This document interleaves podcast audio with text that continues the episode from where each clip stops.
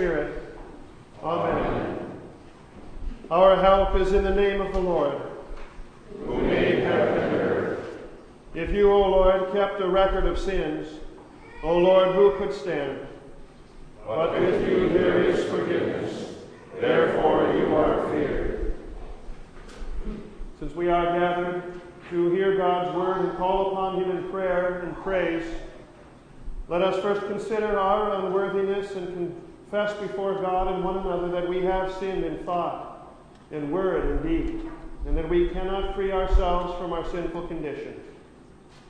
Together as his people, let us take refuge in the infinite mercy of God, our Heavenly Father, seeking his grace for the sake of Christ, and saying, God, be merciful unto me, a sinner. Almighty God, have mercy upon us, forgive us our sins, and lead us to everlasting life. Amen. Almighty God, in his mercy, has given his only Son to die for you, and for his sake forgives you all of your sins. As a called and ordained servant of the Word, I therefore forgive you all of your sins in the name of the Father, and of the Son, and of the Holy Spirit. Amen. Amen.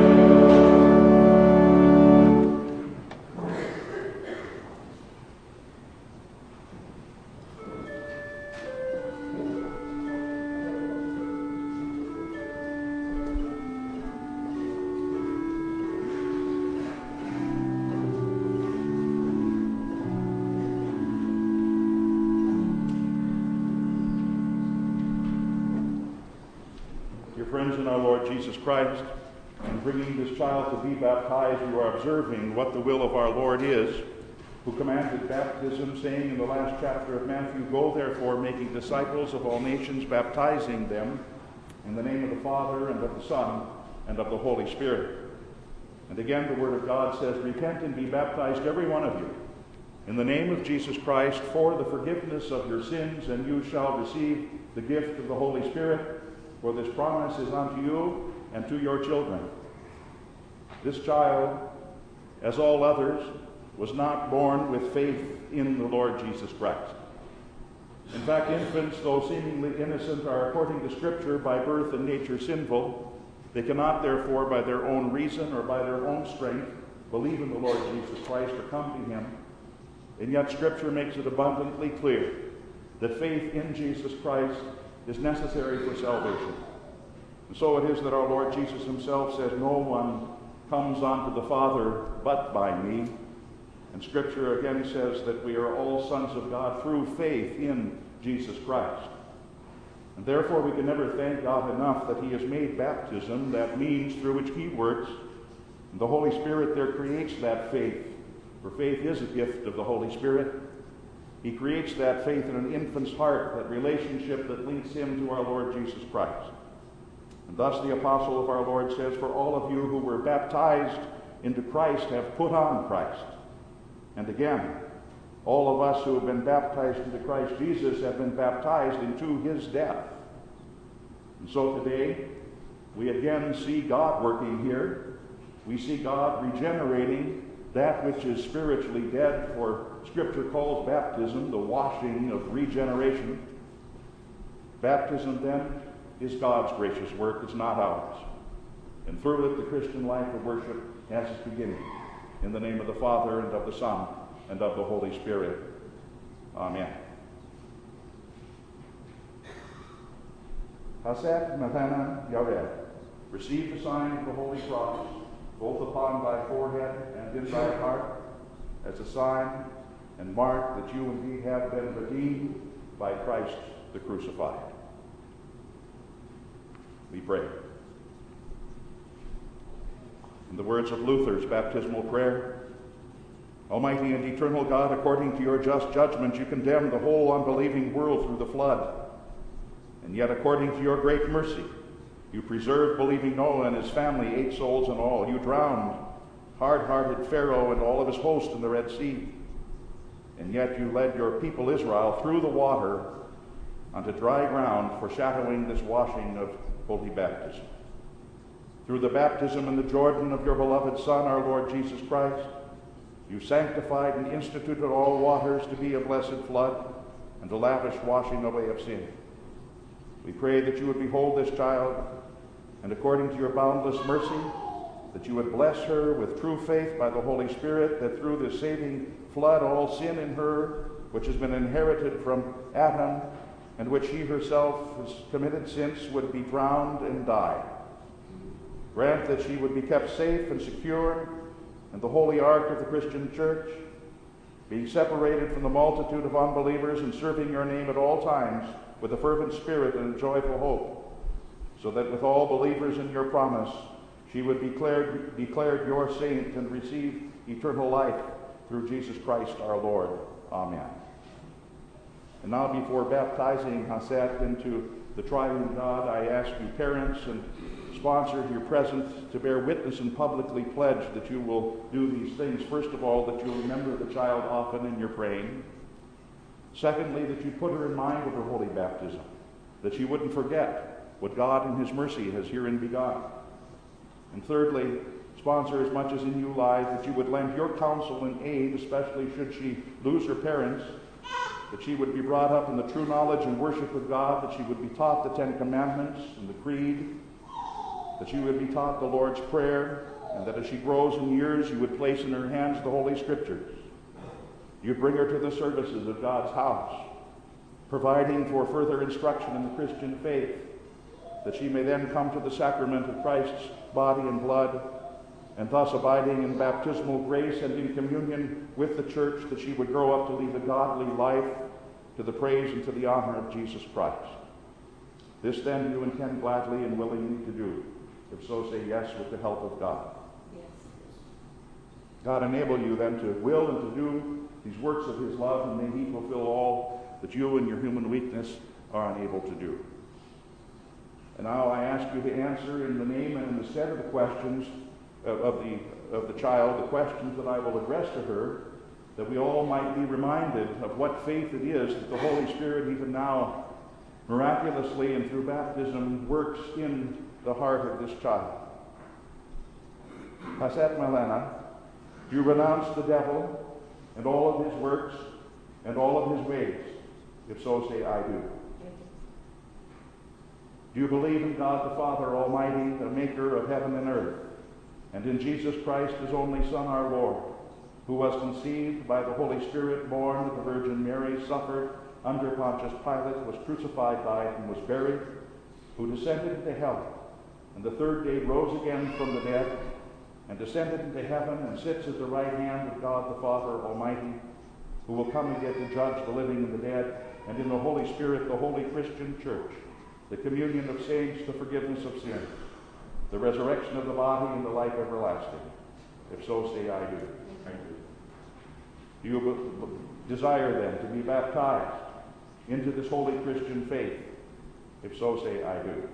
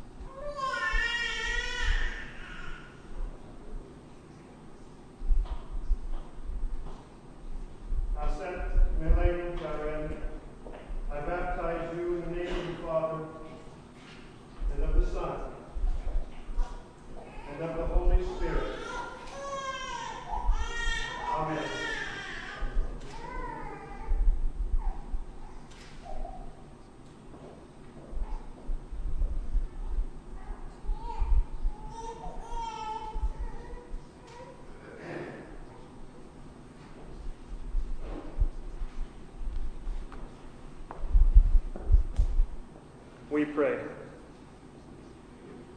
Blessed Heavenly Father, you have seen fit to draw Hasat Milena, from the darkness and death of sin into your marvelous light. And this, by the death and resurrection of Jesus Christ, applied to her today in these waters of baptism. We ask that by your Holy Spirit throughout all of her life, by the means of grace, you would keep her in her baptismal faith until, with all the saints, the believers in Christ Jesus, you would bring her into her eternal inheritance. Through Jesus Christ, your Son, our Lord, who lives and reigns with you in the Holy Spirit, one God, now and forever. Amen.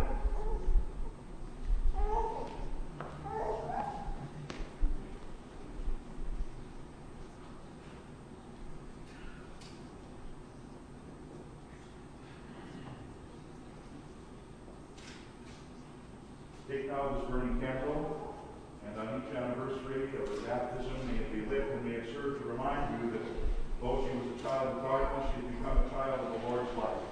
The Lord bless thy coming in and thy going out from this time forth, even now and forevermore. In the name of the Father, and of the Son, and of the Holy Spirit.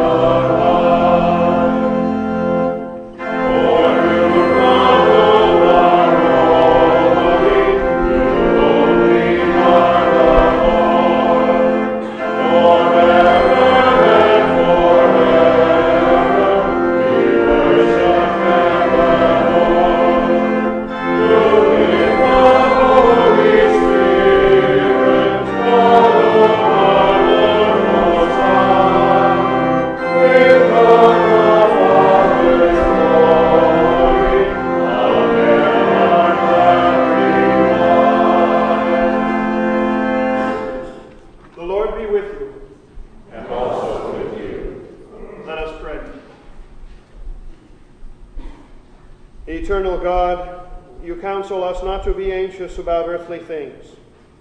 Keep alive in us a proper yearning for those heavenly treasures awaiting all who trust in your mercy, that we may daily rejoice in your salvation and serve you with constant devotion. Through Jesus Christ, your Son, our Lord, who lives and reigns with you in the Holy Spirit, one God, now and forever. Amen.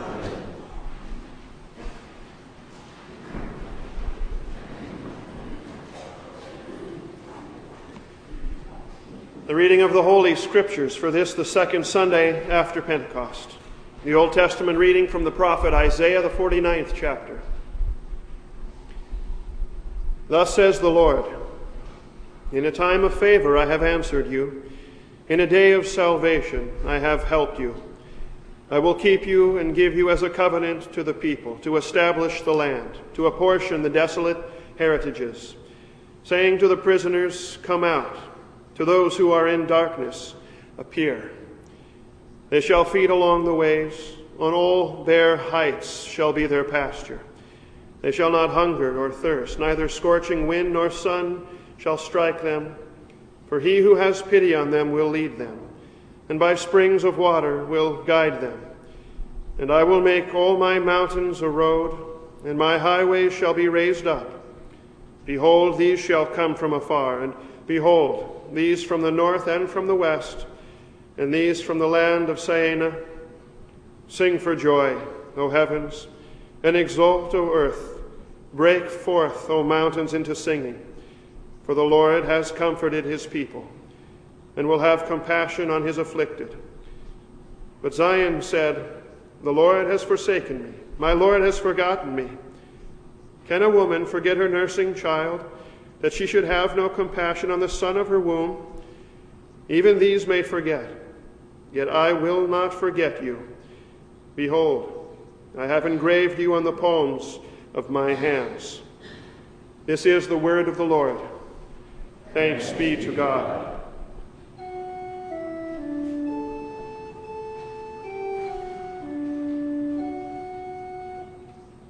Great is the Lord, and greatly to be praised, and his greatness is unsearchable.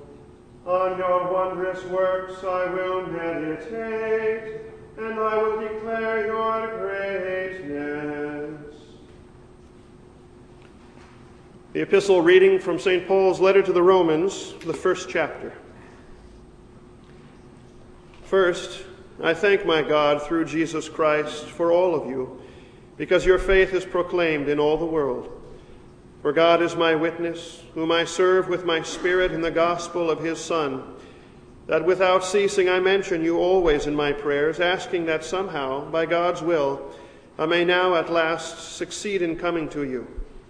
For I long to see you, that I may impart to you some spiritual gift to strengthen you, that is, that we may be mutually encouraged by each other's faith, both yours and mine. I want you to know, brothers, that I have often intended to come to you, but thus far have been prevented, in order that I may reap some harvest among you as well as among the rest of the Gentiles. I am under obligation, both to Greeks and to barbarians, both to the wise and to the foolish. So I am eager to preach the gospel to you also who are in Rome. For I am not ashamed of the gospel, for it is the power of God for salvation to everyone who believes, to the Jew first and also to the Greek.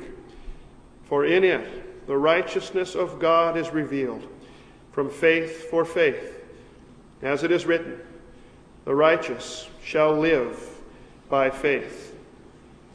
This is the word of the Lord. Thanks be to God. We stand in respect of Christ, of whom the Holy Gospel is read. The Holy Gospel according to St. Matthew, the 6th chapter.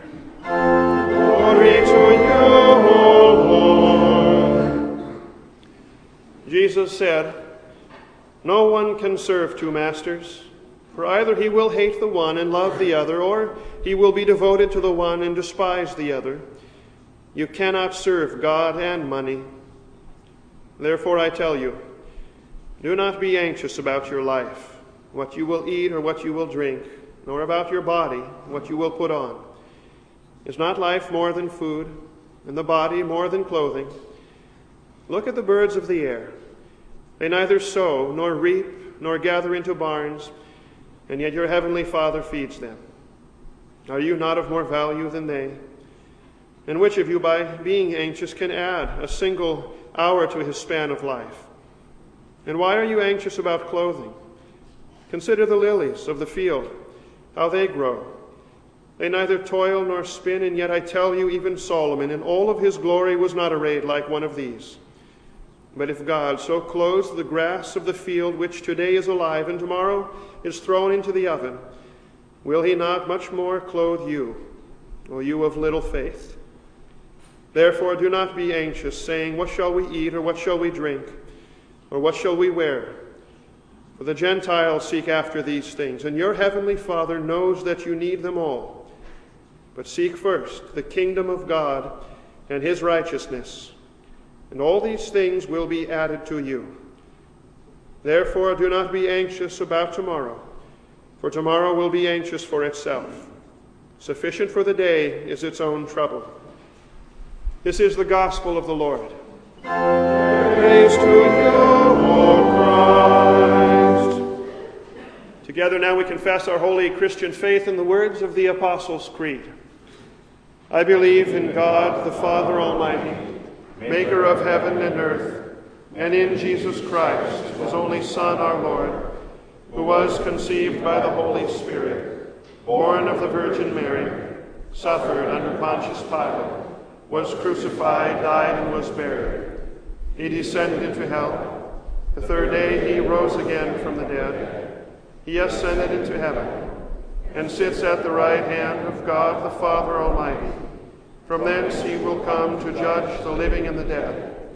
I believe in the Holy Spirit, the holy Christian Church, the communion of saints, the forgiveness of sins, the resurrection of the body, and the life everlasting.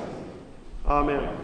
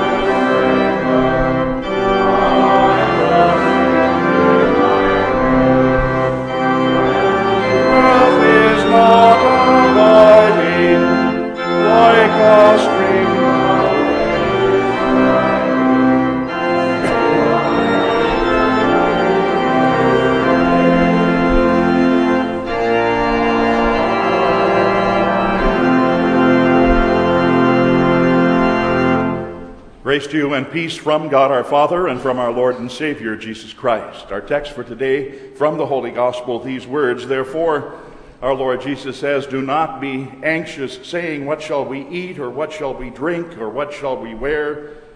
For the Gentiles seek after these things, and your heavenly Father knows that you need them all. But seek first the kingdom of God and his righteousness, and all of these things will be added unto you." This is our text, dear friends in Christ. A wealthy woman who was a chronic worrier had a cheerful maid who seemed absolutely content and secure in everything that she had. And so content, in fact, was she, and so cheerful was she, that one day the worrisome mistress questioned her overly plump and cheerful, delightful maid about the sense of security that she had. She said to her, "How can you be so calm? So at peace all of the time? Don't you ever worry about things?" For example, she said to her maid, "How much money do you have in your bank account, in your savings account?" And the maid said, "Well, I don't really have much there at all, ma'am, but I get along just fine with what I do have." But the mistress said, but what happens if you get sick? Suppose you get sick. Or suppose you were in a disabling accident, or suppose that you get mugged, or that you get robbed on the bus when you're coming here to work in the morning, you're going home at night, or suppose that my husband's business would collapse and all of our investments would fail and we had to let you go. Just suppose that one of these things happened, just one of these things happened. Doesn't that disturb you? Doesn't it worry you? Doesn't it make you anxious at all? And the maid smiled, and in a tone that was respectful, but still to the point, she said, suppose. You just do too much supposing, ma'am. There's no supposing in my Bible. My Bible says, surely goodness and mercy shall follow me all the days of my life." And then in a burst of exuberant exhortation, the maid held the mistress by both of her hands, and she looked her squarely in the eye, and she said, "You see, ma'am, that's your trouble. You're doing far too much supposing and far too little reposing." And isn't that true? You're doing far too much supposing, wondering, worrying, anxiety, and far too little reposing, far too little resting, secure in the promises of God. The dilemma of the wealthier woman is a dilemma that's common to us all, because very few of us would fit in the category of that maid, and probably she wasn't consistently there herself. Undoubtedly, she wasn't consistently being confident that all was well.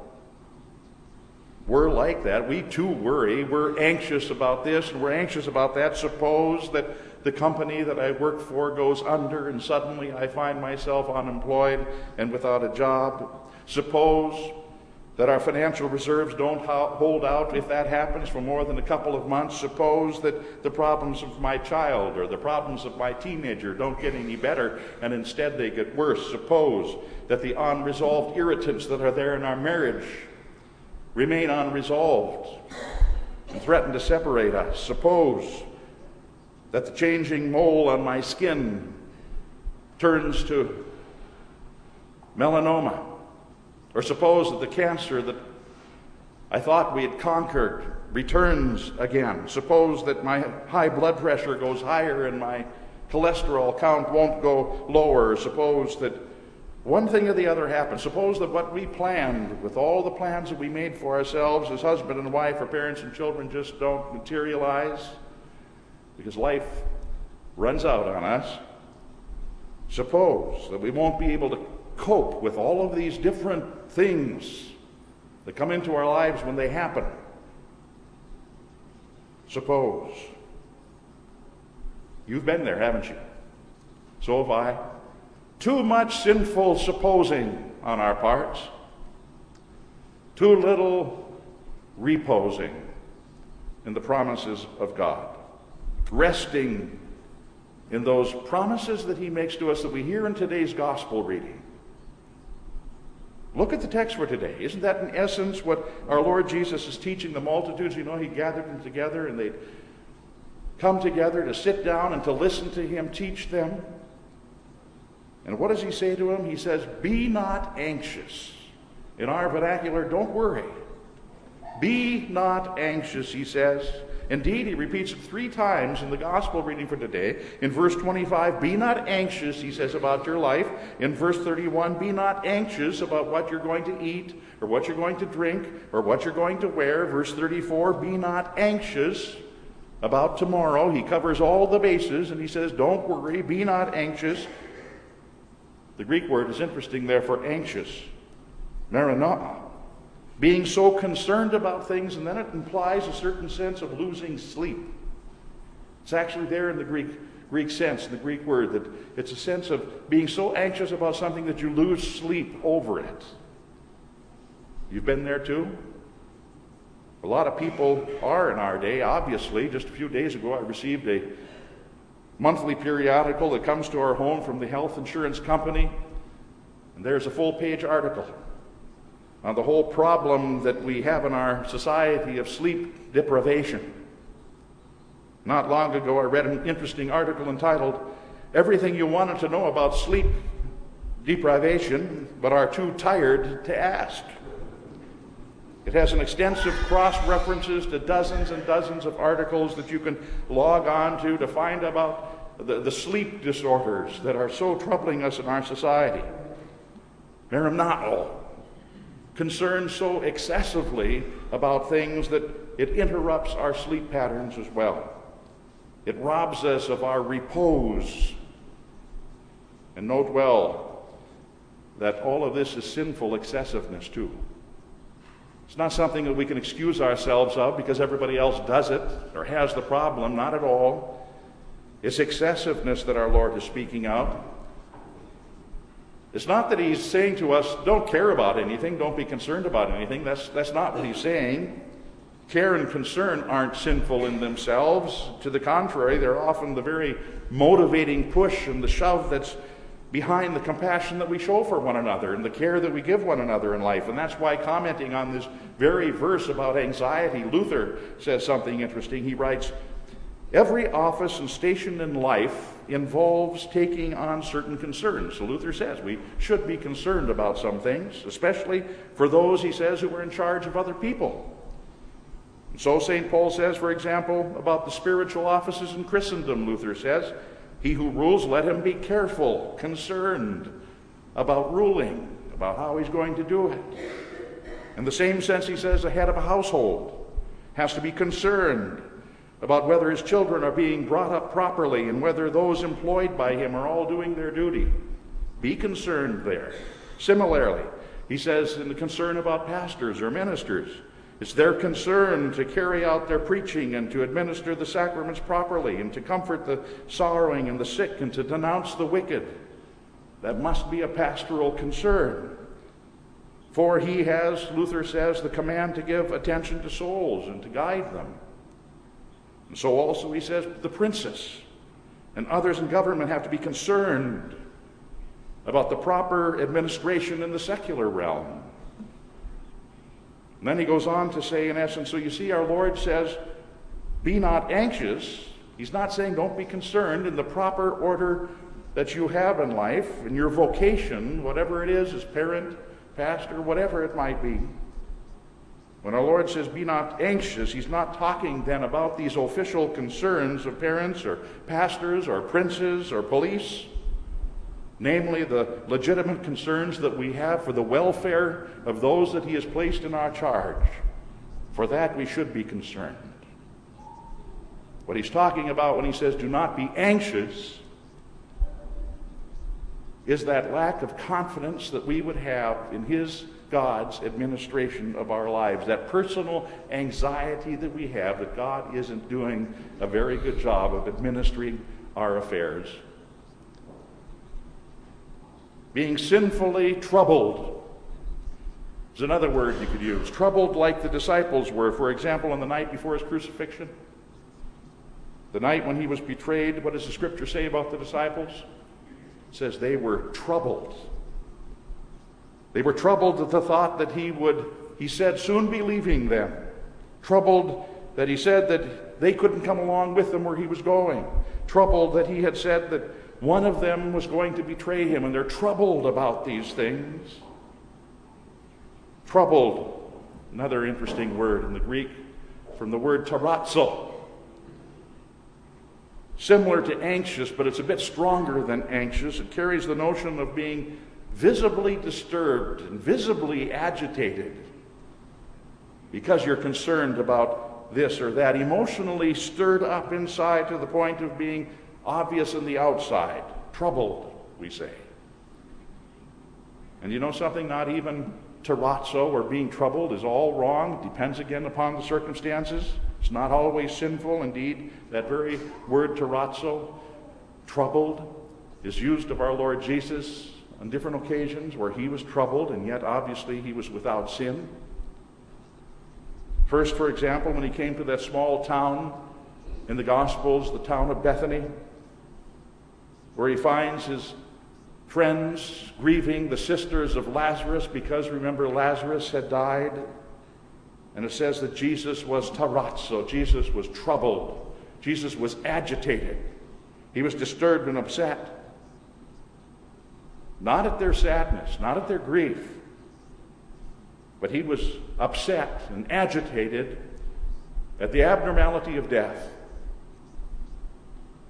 At death, because of sin, what death could do to bring such sorrow to the lives of people that he loves so much.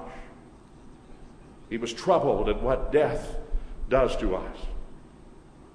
And he was troubled again when during the days immediately before his crucifixion, he stood in Jerusalem and contemplating his own death, his own crucifixion for the sins of mankind, he said, now my soul has become terrazzo. Now my soul has become troubled. And what shall I say? Father, save me from this hour? No, he says, it's for this purpose.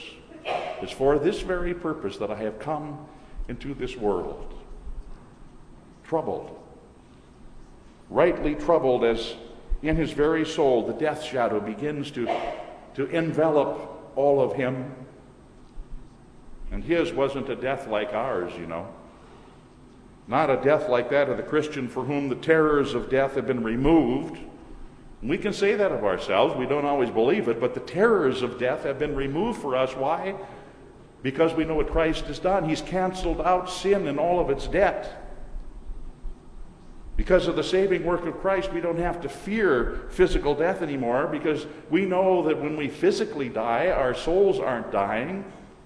We saw a death of a soul taking place this morning in holy baptism, if you will. Our souls don't die when our bodies do. Our sinful souls died at the font. At the font of baptism.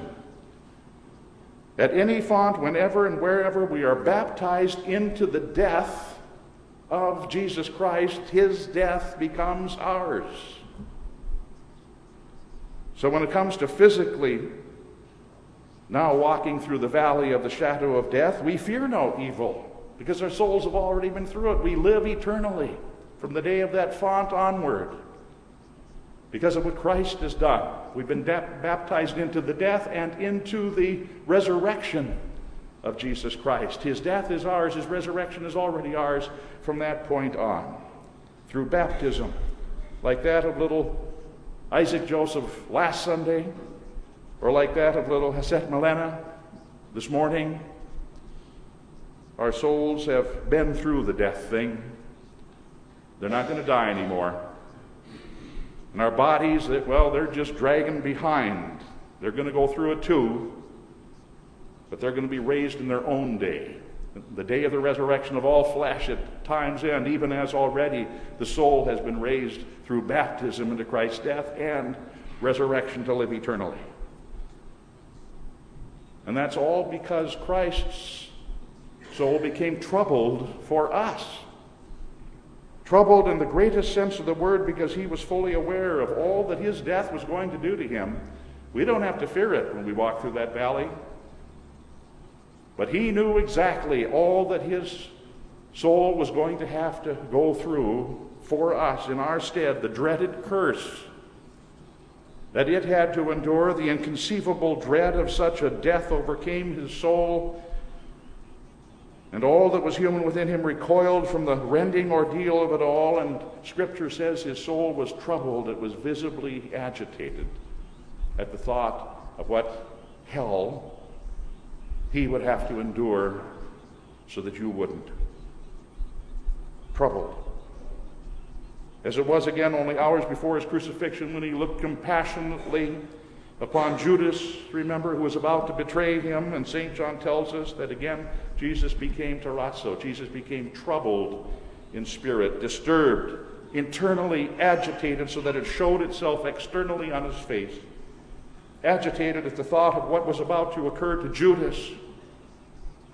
Judas, who would give himself wholly over to Satan and be the betrayer of heaven's Lord, and himself then become the son of hell, perdition's child, troubled at seeing one precious soul lost forever.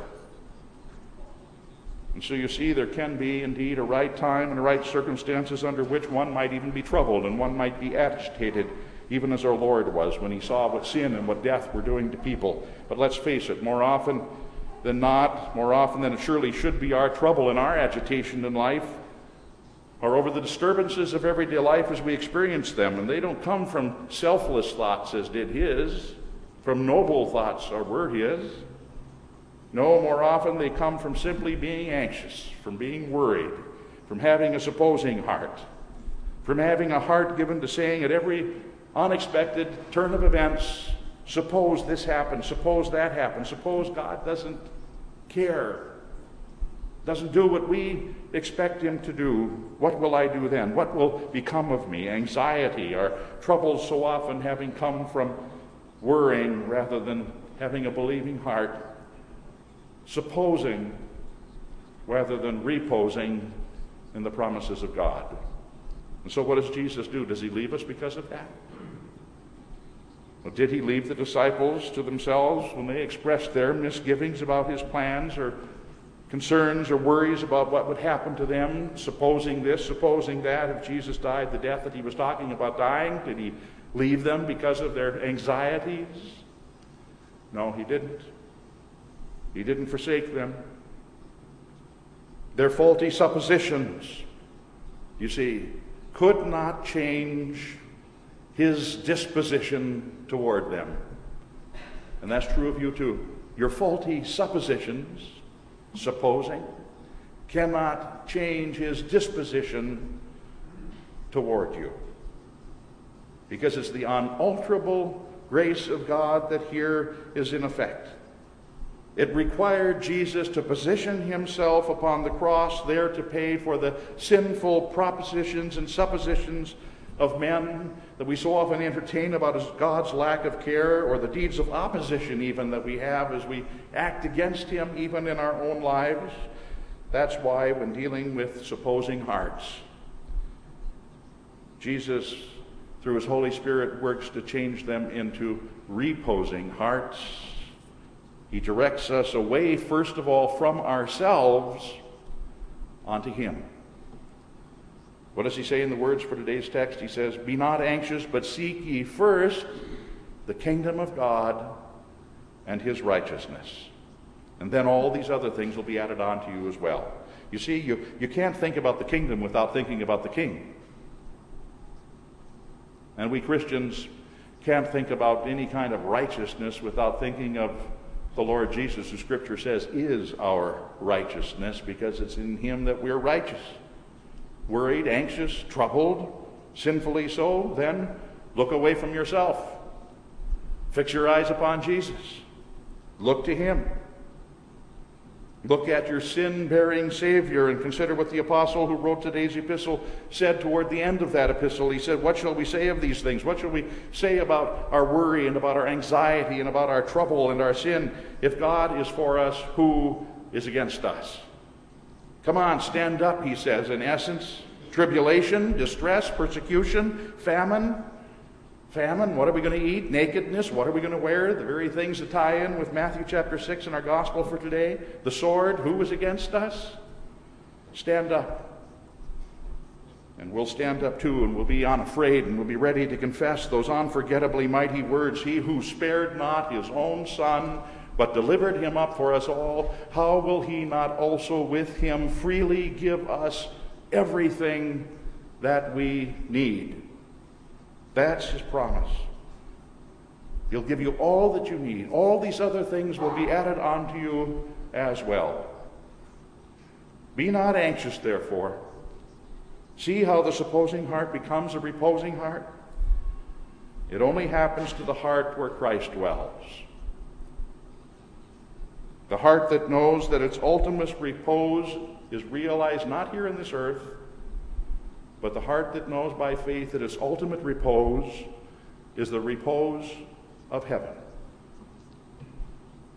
In his book entitled Give Your Life a Lift, Dr. Herman Gockel, who was a member of this congregation until the day that he died, wrote an interesting devotion about this very thing of which we speak. He wrote about the heart that knows its ultimate repose is in heaven.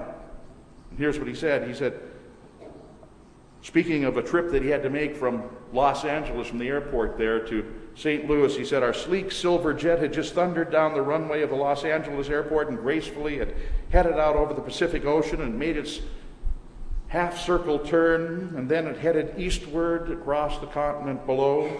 Worn and weary, after 6 hectic weeks in the movie capital, we sat back in our seat, and as is our custom at the start of each day, he said, we breathed a silent prayer. And I prayed, he said, Lord, bring me safely home. And then looking into the infinity of blue beyond our window, I added quickly, bring me safely home, if not here, then there. That was all I prayed, it says, but I somehow, the echo of that brief petition stayed with me every moment of the flight, and the assurance that our Heavenly Father would answer it according to His gracious will rested upon me as a heavenly benediction. And as we crossed soaring mountains and verdant valleys and sun-parched prairies at almost the speed of sound, Lord, bring me safely home, if not here, then there.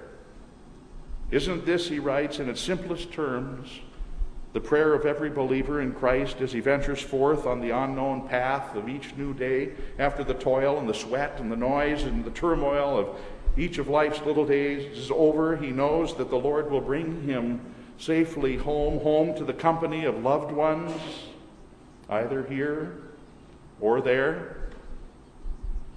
And he knows this not because of the shallow assurance of some sentimentality and some sentimental greeting card. He knows it because he bears in his heart the Spirit-wrought conviction that the Lord of heaven has already spoken it in his word. The God of the trackless universe, through the redeeming work of his beloved Son, has assured him of a home that is open, a home that is waiting there. For it was his divine Son who said, in my Father's house are many mansions. If it were not so, I would have told you, and I go to prepare a place for you. That where I am, there you may be also. And thus to Christian pilgrims, Gockel says, who have caught that heavenly vision, his earthly dwelling can never be more than his home away from home.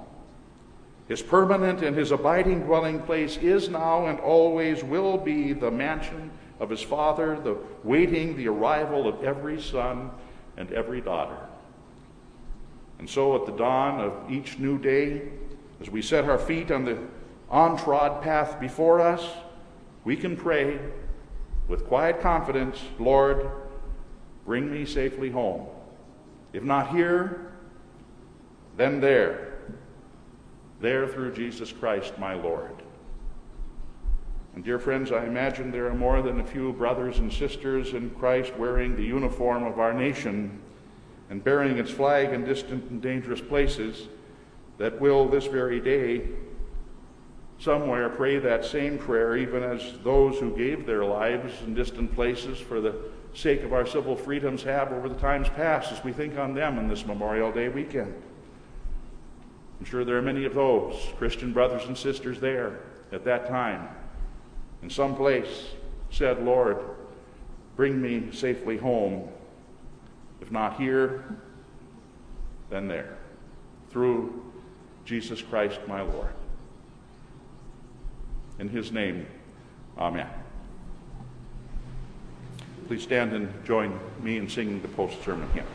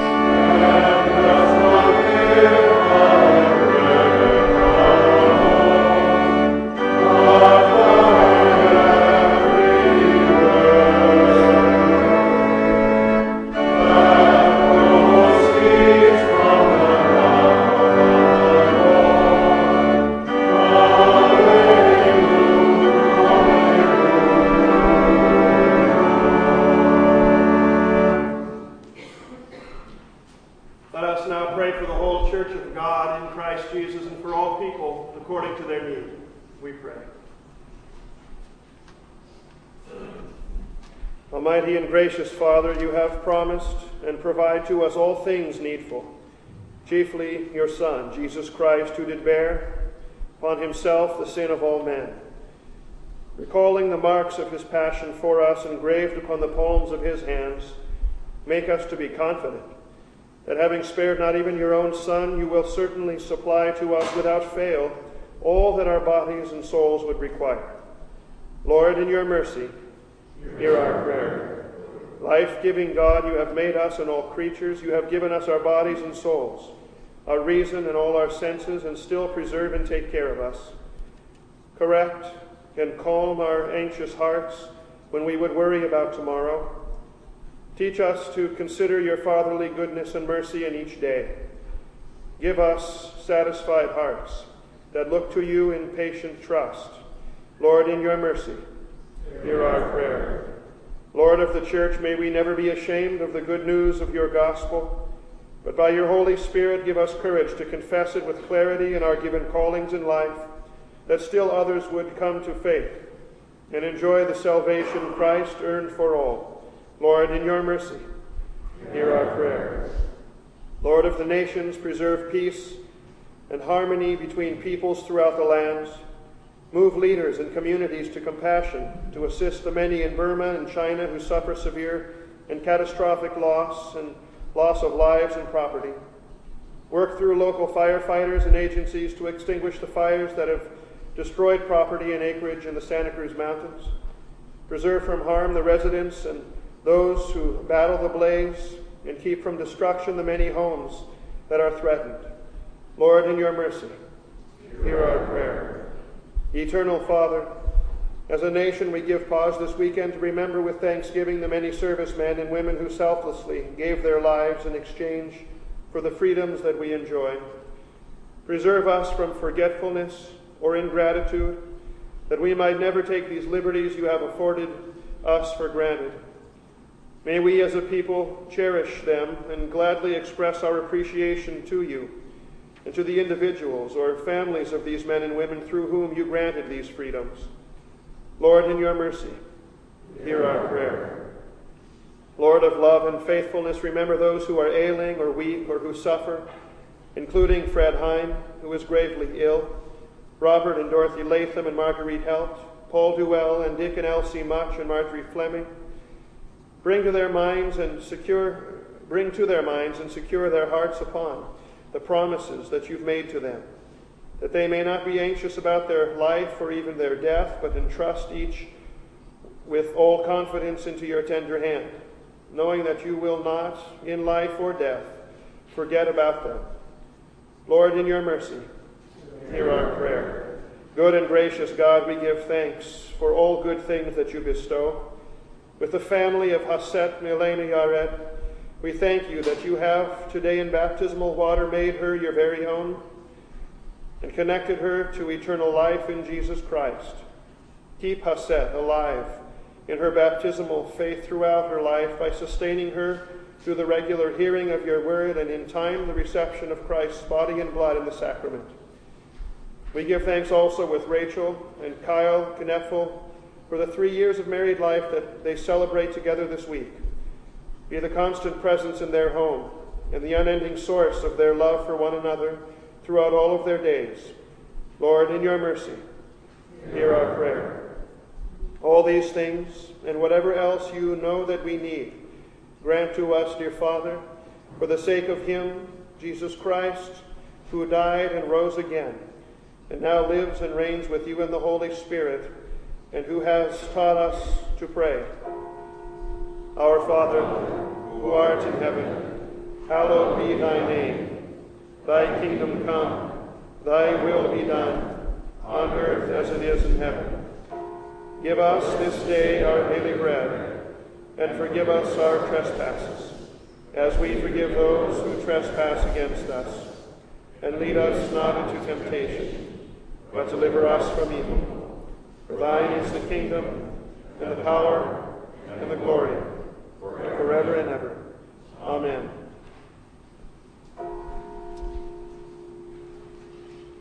Lord Jesus Christ, giver and perfecter of our faith, we thank and praise you for continuing among us the preaching of your gospel for our instruction and edification. Send your blessing upon the word which has been spoken to us, and by your Holy Spirit increase our saving knowledge of you, that day by day we may be strengthened in the divine truth and remain steadfast in your grace.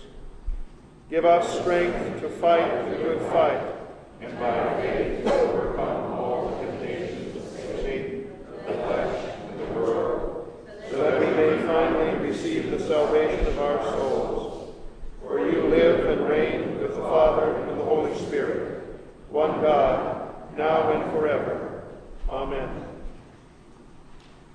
Receive now the benediction of our Lord. The Lord bless you and keep you. The Lord make his face to shine upon you and be gracious to you. The Lord lift up his countenance upon you and give you his peace.